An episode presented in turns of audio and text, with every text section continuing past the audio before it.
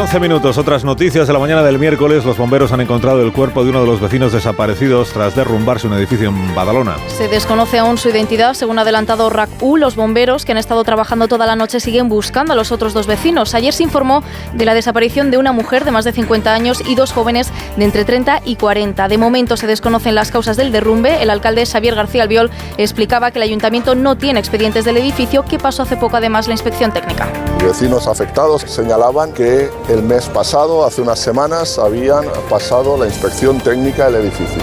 Por tanto, no estamos hablando, en principio, de un edificio que tenga problemas de abandono, que no se ha cuidado. Parece que no va por aquí.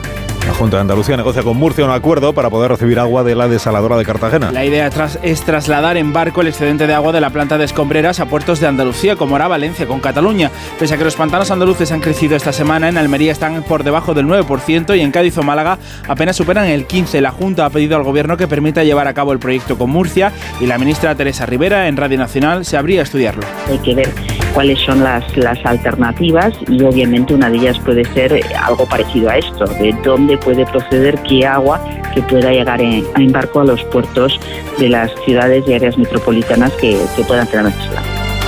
El Tribunal de Apelaciones de Washington rechaza que Donald Trump tenga inmunidad en el asalto, en el caso del asalto al Capitolio. El expresidente está imputado por cuatro delitos por intentar revocar el resultado de las elecciones de 2020 que ganó Joe Biden. Las juezas del Tribunal de Apelaciones han rechazado por unanimidad su inmunidad como presidente. Dicen que no pueden aceptar que el cargo de presidencia sitúe para siempre a sus antiguos ocupantes por encima de la ley. Trump ha anunciado que va a recurrir.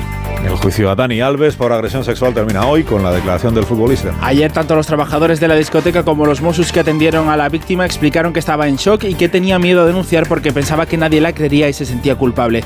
Declaró también la mujer del futbolista que asegura que, que aquella noche llegó a casa muy borracho.